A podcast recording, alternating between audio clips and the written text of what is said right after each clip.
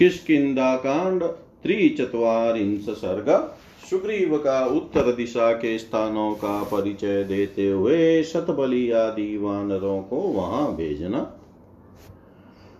ततः सन्दिश्य सुग्रीव स्वशूरं पश्चिमां दिशं वीरं शतबलिं नाम वानरं वानरेश्वर। उवाच राजा सर्वज्ञ सर्ववानरशतं वाक्यमात्महितं चेव रामस्य च हितं तदा।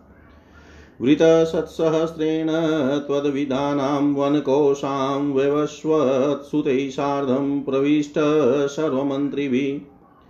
दिशं हि उदीचीं विक्रान्तां हिमशैलावतंसिकां सर्वतः परिमार्गध्वं रामपत्नीं यशस्विनीम् अस्मिन् कार्यै विनिवर्तै कृतै दाशरथै भविष्याम कृतार्थार्थविदां वरा कृतं हि प्रियमस्माकं राघवेण महात्मना तस्य चेत् सफलं जीवितं भवेत् अर्थिनकार्यनिवृत्तिमकर्तुरपि यश्चरेत् तस्य स्यात् सफलं जन्म किं पुनः पूर्वकारिण। एतां बुद्धिसमास्ताय दृश्यते जानकी यथा तथा भवद्भिः कर्तव्यमस्मत्प्रियहितेशिभिः अयं हि सर्वभूतानां मान्यस्तु नरशतम् अस्मातु च गतप्रीतिं राम परपुरञ्जय। इमानि बहुदुर्गाणि, नद्यशैलान्तराणि च भवन्तपरिमार्गन्तु बुद्धिविक्रम सम्पदा। तत्र मलेच्छान् पुलिन्दाश्च शूरसेनास्तथैव च प्रस्थलान् भरताश्चैव कुरुश्चं सहमद्रकै काम्बोजयवनाश्चैव शकानां पतनानि च अन्वीक्षय दरन्दाश्चैव हिमवन्तं विचिन्वत। लोद्रपद्मकषण्डेषु देवदारुवनेषु च रावणः सह वैदेह्यां मार्गितवयस्ततस्ततः। ततः सोमाश्रमं गत्वा देवगन्धर्वसेवितं कालं नाम महाशानुं पर्वतं तं गमिष्यत।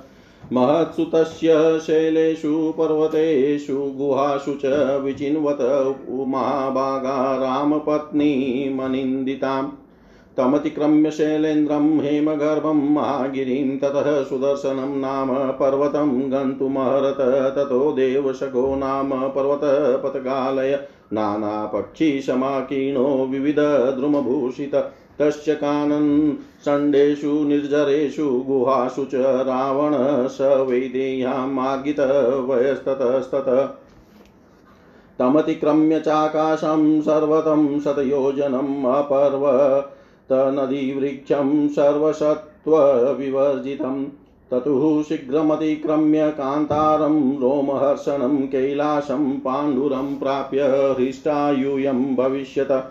तत्र पाण्डुरमेधाभं जाम्बुनपदपरिष्क, जाम्बुनदपरिष्कृतं कुबेरभवनं रम्यं निर्मितं विश्वकर्मणा विशाला नलिनी यत्र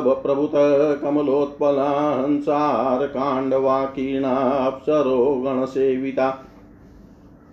तत्र वैश्वणो राजा सर्वलोकनमस्कृत धनदो रमते श्रीमान् गुह्यं कैशः यक्षरा तस्य चन्द्रनिकाशेषु पर्वतेषु गुहासु च रावण स वैदेह्यां मार्गितवयस्ततस्तत क्रौञ्चं तु गिरिमासाद्य बिलं तस्य सुदुर्गमम् अप्रमतैः प्रवेष्टव्यं दुष्प्रवेशं हि ततः स्मृतं वसन्ति हि महात्मानस्तत्र सूर्यसम्प्रभा देवैरभ्यर्थिता सम्यग् देवरूपा महर्षय।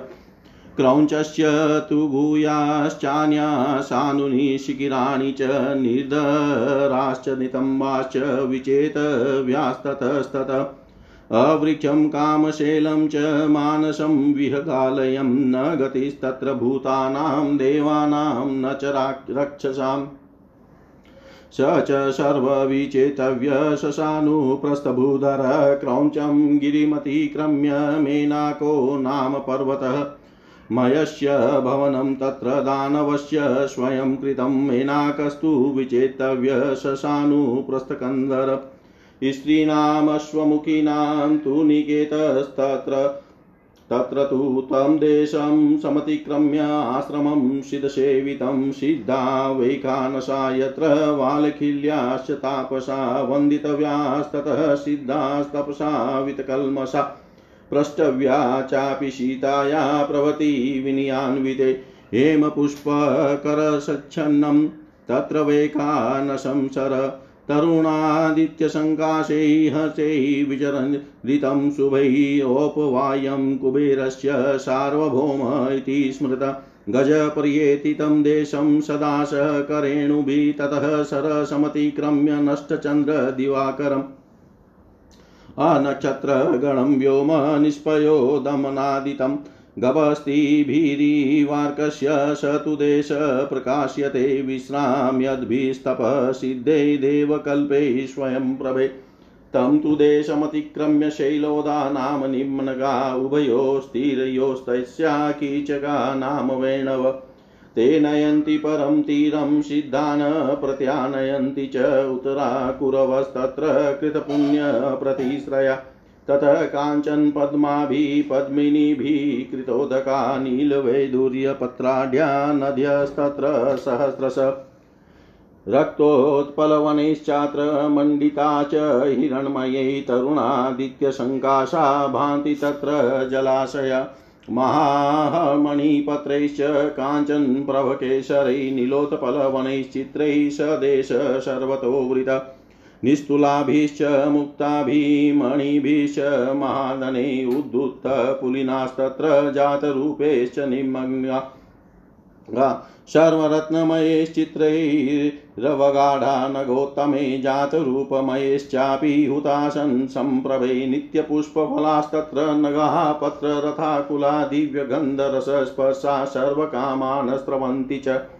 नानाकाराणि वांसांसि फलन्त्यन्येन गौतमा मुक्ता वैदुर्यचित्राणि भूषणानि तथैव च स्त्रीणां यानि अनुरपाणि पुरुषाणां तथैव च सर्वतु सुखसेव्यानि फलन्त्यन्येन गौतमा महाहर्मणिचित्राणि फलन्त्यन्येन गौतमा शयनानि प्रसूयन्ते चित्रास्तरणवन्ति च मनः कान्तानि माल्यानि फलन्त्यत्रापरे द्रुमापाणानि च माहाणि भक्ष्याणि विविधानि च स्त्रियश्च गुणसम्पन्ना रूपयौवनलक्षिता गन्धर्वा, किन्नरा सीधा नागा, विद्याधरास्तथा रमन्ते सततं तत्र नारीभिः भास्वरप्रभा सर्वे सुकृतकर्माण, सर्वे रतिपरायणा, सर्वे कामार्थसहिता वसन्ति सहयोषित।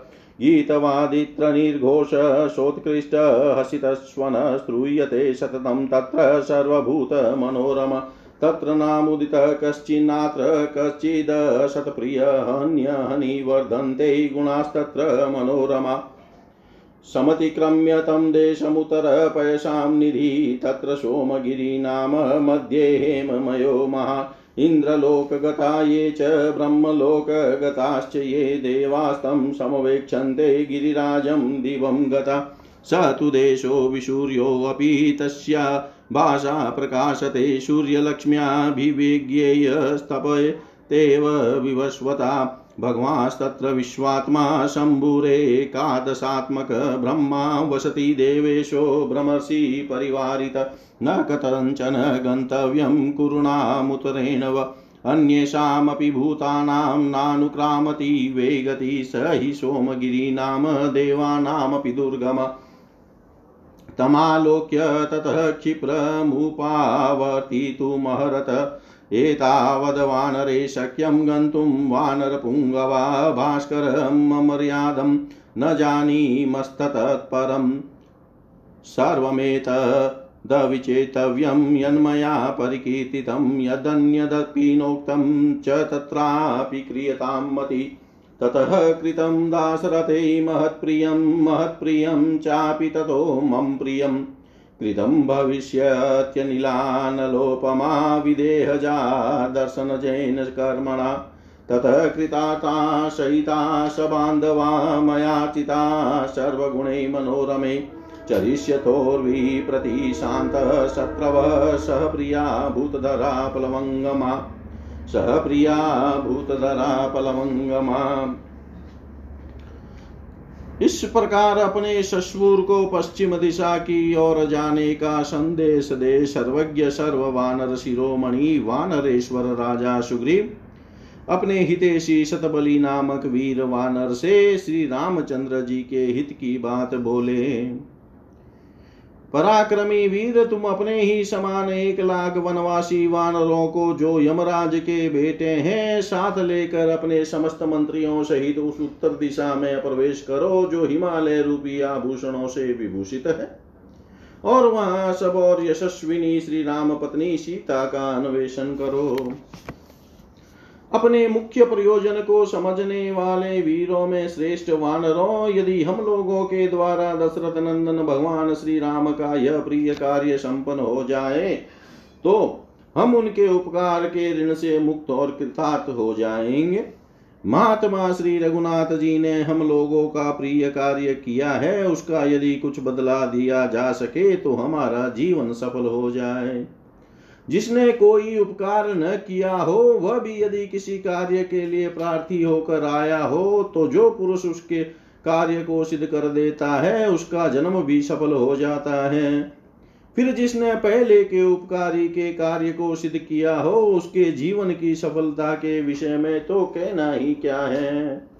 इसी विचार का आश्रय लेकर मेरा प्रिय और हित चाहने वाले तुम सब वानरों को ऐसा प्रयत्न करना चाहिए, जिससे जनक नंदनी सीता का पता लग जाए। शत्रुओं की नगरी पर विजय पाने वाले ये नरश्रेष्ठ श्री राम समस्त प्राणियों के लिए माननीय हैं। हम लोगों पर भी इनका बहुत प्रेम है। तुम सब लोग बुद्धि और पराक्रम के द्वारा इन अत्यंत दुर्गम प्रदेशों, पर्वतों और नदियों के तटों पर जा जाकर सीता की खोज करो। उत्तर में मलेच, पुलिंद, सुरसेन प्रस्थल भरत, इंद्रप्रस्थ और हस्तिनापुर के आसपास के प्रांत, कुरु दक्षिण, कुरु, कुरुक्षेत्र के आसपास की भूमि मद्र काम्बोज यवन शकों के देशों एवं नगरों में भली भांति अनुसंधान करके दर्द देश में और हिमालय पर्वत पर ढूंढो। वहाँ लग्न और पद्मक की झाड़ियों में तथा देवदारू के जंगलों में वेदे ही सहित रावण की खोज करनी चाहिए। फिर देवताओं और गंधर्वों से सेवित सोमाश्रम में होते हुए ऊँचे शिखर वाले काल नामक पर्वत पर जाओ। उस पर्वत की शाखा भूत अन्य छोटे बड़े पर्वतों और उन सब की गुफाओं में सती साध्वी श्री राम पत्नी महाभागा सीता का अन्वेषण करो। जिसके भीतर स्वर्ण की खान है, उस गिरिराज काल को लांग कर तुम्हें सुदर्शन नामक महान पर्वत पर जाना चाहिए। उससे आगे बढ़ने पर देवशक नाम वाला पहाड़ मिलेगा, जो पक्षियों का निवास स्थान है। वह भांति भांति के विहंगमों से व्याप्त तथा नाना प्रकार के वृक्षों से विभूषित है। उसके वन समूहों, निर्जर और गुफाओं में तुम्हें विदेह कुमारी सीता सहित रावण की खोज करनी चाहिए। वहाँ से आगे बढ़ने पर एक सुनसान मैदान मिलेगा। जो सब और से सौ योजन विस्तृत है, वहाँ नदी, पर्वत, वृक्ष और सब प्रकार के जीव जंतुओं का अभाव है। रोंगटे खड़े कर देने वाले उस दुर्गम प्रांत को शीघ्रता पूर्वक लांग जाने पर तुम्हें श्वेत वर्ण का कैलाश पर्वत मिलेगा। वहाँ पहुँचने पर तुम सब लोग हर्ष से खिल उठोगे। वही विश्वकर्मा का बनाया हुआ कुबेर का रमणीय भवन है, जो श्वेत बादलों के समान प्रतीत होता है। उस भवन को जाम्बू नंद नामक स्वर्ण से विभूषित किया गया है।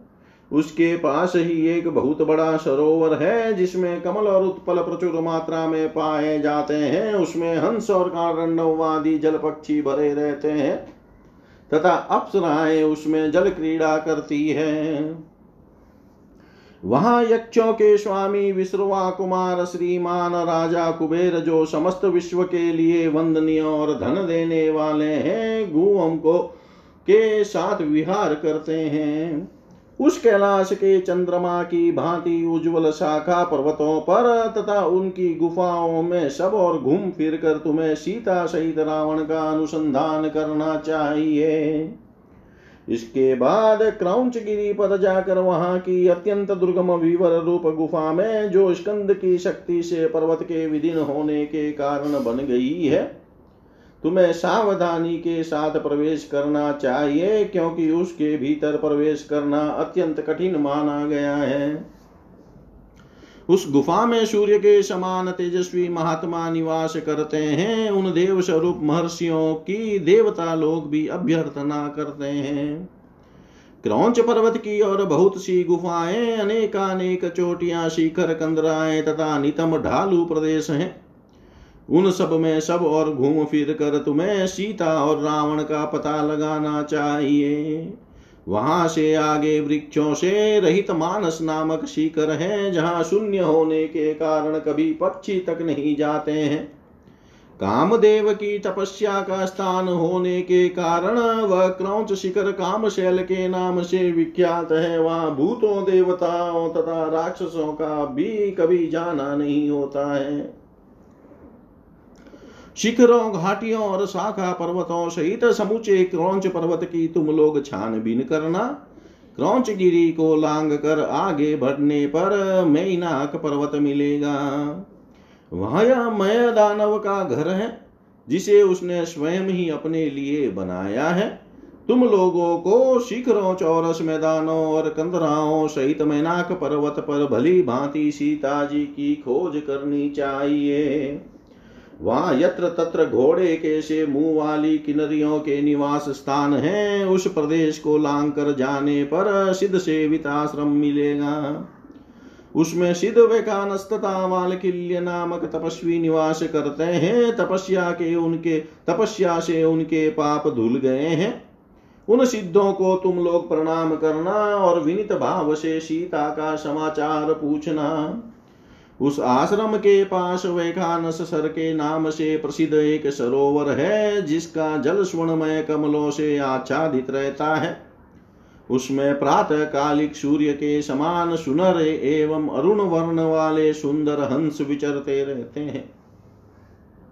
कुबेर की सवारी में काम आने वाला सार्वभौम नामक गजराज अपनी हथिनियों के साथ उस देश में सदा घूमता रहता है। उस सरोवर को लांग कर आगे जाने पर सुना आकाश दिखाई देगा। उसमें सूर्य, चंद्रमा तथा तारों के दर्शन नहीं होंगे। वहाँ न तो मेघों की घटा दिखाई देगी और न उनकी गर्जना ही सुनाई देगी। तथापि उस देश में ऐसा प्रकाश छाया होगा। मानो सूर्य की किरणों से ही वह प्रकाशित हो रहा है। वहाँ अपनी ही प्रभा से प्रकाशित तप सिद्ध देवोपम महर्षि विश्राम करते हैं। उन्हीं की अंग प्रभा से उस देश में उजाला छाया रहता है। उस प्रदेश को लांग कर आगे बढ़ने पर शैलोदा नामक नद, नाम वाली नदी का दर्शन होगा। उसके दोनों तटों पर कीचक वंशी की सी ध्वनि करने वाले बाँस हैं। यह बात प्रसिद्ध है। वे बाँस ही साधन बनकर सिद्ध पुरुषों को शैलोदा के उस पार ले जाते और वहाँ से इस पार ले आते हैं, जहाँ केवल पुण्यात्मा पुरुषों का वास है, वह उत्तर कुरुदेश शैलोदा के तट पर ही है। उत्तर कुरुदेश में नील वैदुर्य मणि के समान हरे हरे कमलों के पत्तों से सुशोभित सहस्त्रों नदियाँ बहती है। जिनके जल स्वर्णमय पद्मों से अलंकृत अनेकानेक पुष्करणियों से मिले हुए हैं। वहाँ के जलाशय लाल और सुनहरे कमल समूहों से मंडित होकर प्रातः काल उदित हुए सूर्य के समान शोभा पाते हैं। बहुमूल्य मणियों के समान पत्तों और स्वर्ण के समान कांतिमान केसरों वाले विचित्र विचित्र नील कमलों के द्वारा वहाँ के प्रदेश सब और से सुशोभित होता है। वहाँ की नदियों के तट गोल गोल मोतियों बहुमूल्य मणियों और स्वर्णों से संपन्न है। इतना ही नहीं, उन नदियों के किनारे संपूर्ण रत्नों से युक्त विचित्र विचित्र पर्वत भी विद्यमान है, जो उनके जल के भीतर तक घुसे हुए हैं। उन पर्वतों में से कितने ही स्वर्णमय हैं, जिनसे अग्नि के समान प्रकाश फैलता रहता है। वहाँ के वृक्षों में सदा ही फल फूल लगे रहते हैं और उन पर पक्षी चहकते रहते हैं। वे वृक्ष दिव्य गंध, दिव्य रस और दिव्य स्पर्श प्रदान करते हैं तथा प्राणियों की सारी मनचाही वस्तुओं की वर्षा करते रहते हैं। इनके सिवा दूसरे दूसरे श्रेष्ठ वृक्ष फलों के रूप में नाना प्रकार के वस्त्र मोती और वैदुर्य मणि से जटित आभूषण देते हैं, जो स्त्रियों तथा पुरुषों के भी उपयोग में आने योग्य होते हैं। दूसरे उत्तम वृक्ष सभी ऋतुओं में सुखपूर्वक सेवन करने योग्य अच्छे अच्छे फल देते हैं। अन्य अन्य सुंदर वृक्ष बहुमूल्य मणियों के समान विचित्र फल उत्पन्न करते हैं। कितने ही अन्य वृक्ष विचित्र बिछोनों से युक्त सैयाओं को ही फलों के रूप में प्रकट करते हैं। मन को प्रिय लगने वाली सुंदर मालाएँ भी प्रस्तुत करते हैं। बहुमूल्य पेय पदार्थ और भांति भांति के भोजन भी देते हैं तथा रूप और यौवन से प्रकाशित होने वाली सदगुणवती युवतियों को भी जन्म देते हैं। वहाँ सूर्य के समान कांतिमान, गंधर्व किन्नर, सिद्ध नाग और विद्याधर सदा नारियों के साथ क्रीड़ा विहार करते हैं। वहाँ के सब लोग पुण्य कर्मा है, सभी अर्थ और काम से संपन्न है, तथा सब लोग काम क्रीड़ा परायण होकर युवती स्त्रियों के साथ निवास करते हैं। वहाँ निरंतर उत्कृष्ट हास परिहास की ध्वनि से युक्त गीत वाद्य का मधुर घोष सुनाई देता है। जो समस्त प्राणियों के मन को आनंद प्रदान करने वाला है, वहाँ कोई भी अप्रसन्न नहीं रहता, किसी की भी बुरे कामों में प्रीति नहीं होती, वहाँ रहने से प्रतिदिन मनोरम गुणों की वृद्धि होती है। उस देश को लांग कर आगे जाने पर उत्तर दिग्वती समुद्र उपलब्ध होगा उस समुद्र के मध्य भाग में सोमगिरी नामक एक बहुत ऊँचा सुवर्णमय पर्वत है। जो लोग स्वर्ग लोक में गए हैं, वे तथा इंद्र लोक और ब्रह्म लोक में रहने वाले देवता उस गिरिराज सोमगिरी का दर्शन करते हैं। वह देश सूर्य से रहित है तो भी सोमगिरी की प्रभा से सदा प्रकाशित होता रहता है। तपते हुए सूर्य की प्रभा से जो देश प्रकाशित होते हैं, उन्हीं की भांति उसे सूर्य देव की शोभा से संपन्न सा जानना चाहिए। वहाँ विश्वात्मा भगवान विष्णु एकादश रुद्रों के रूप में प्रकट होने वाले भगवान शंकर तथा ब्रह्मर्षियों से गिरे हुए देवेश्वर ब्रह्मा जी निवास करते हैं। तुम लोग उत्तर कुरु के मार्ग से सोमगिरी तक जाकर उसकी सीमा से आगे किसी तरह बढ़ना। तुम्हारी तरह दूसरे प्राणियों की भी वहाँ गति नहीं है। वह सोमगिरी देवताओं के लिए भी दुर्गम है, अतः उसका दर्शन मात्र करके तुम शीघ्र, तुम लोग शीघ्र लौट आना। श्रेष्ठ वानरों बस उत्तर दिशा में इतनी ही दूर तक तुम सब वानर जा सकते हो।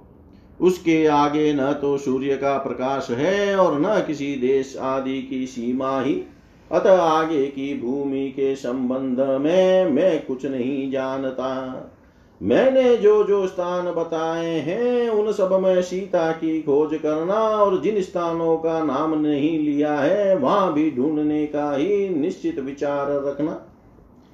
अग्नि और वायु के समान तेजस्वी तथा बलशाली वानरों, विदेह नंदनी सीता के दर्शन के लिए तुम जो जो कार्य या प्रयास करोगे, उन सब के द्वारा दशरथ नंदन भगवान श्री राम का महान प्रिय कार्य संपन्न होगा तथा उसी से मेरा भी प्रिय कार्य पूर्ण हो जाएगा।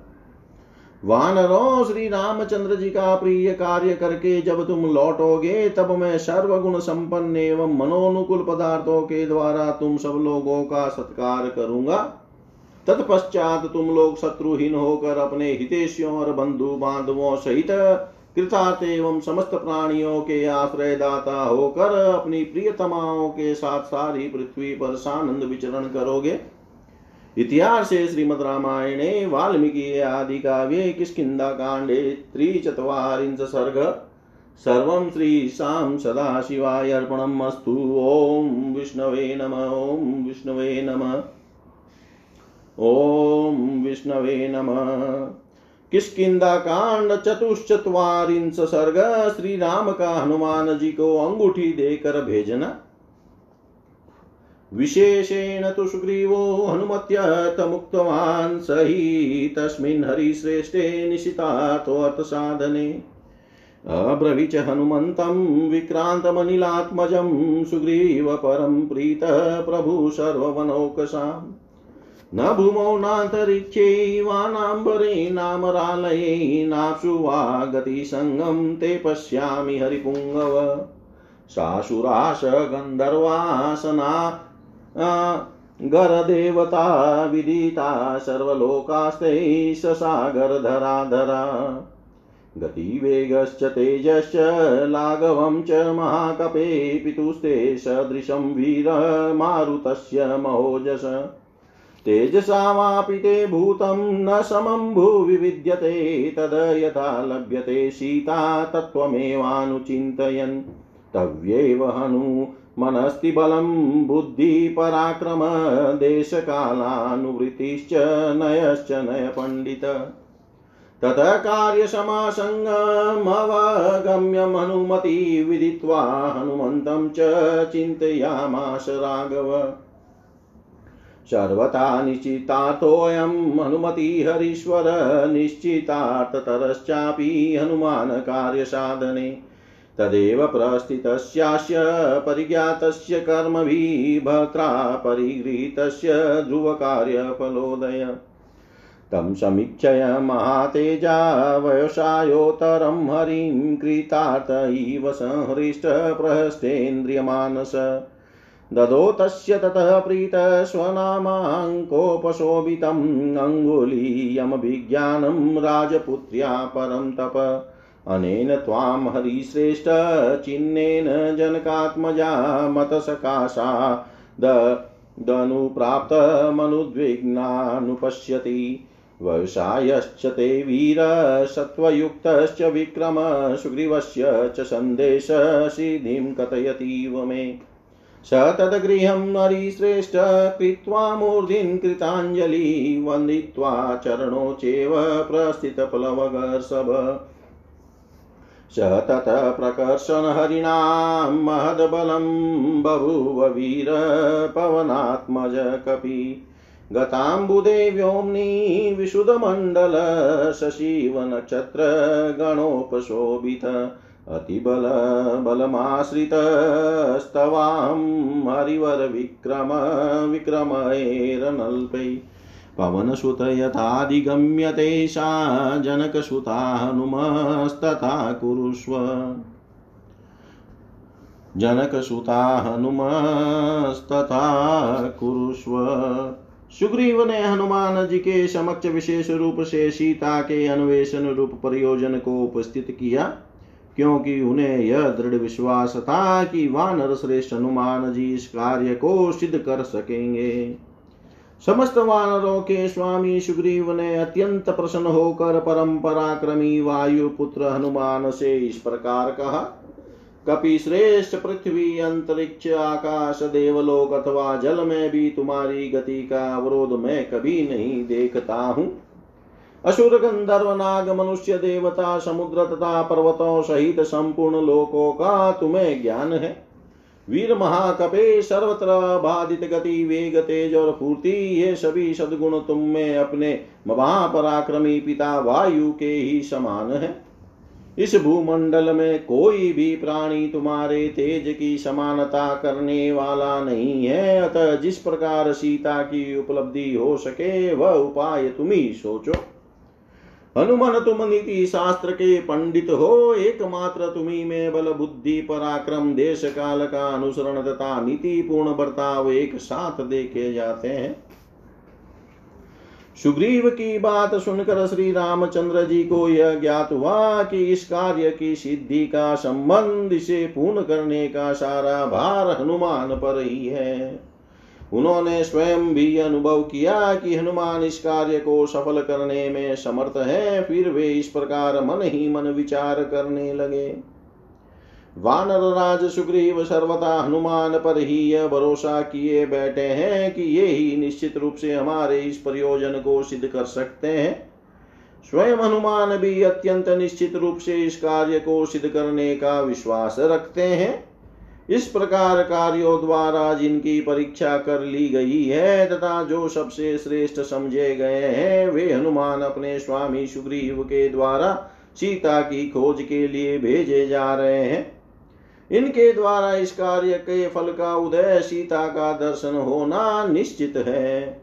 ऐसा विचार कर महातेजस्वी श्री रामचंद्र जी कार्य साधन के उद्योग में सर्वश्रेष्ठ हनुमान जी की ओर दृष्टिपात करके अपने को कृतार्थ सा मानते वे प्रसन्न हो गए। उनकी सारी इंद्रियाँ और मन हर्ष से खिल उठे।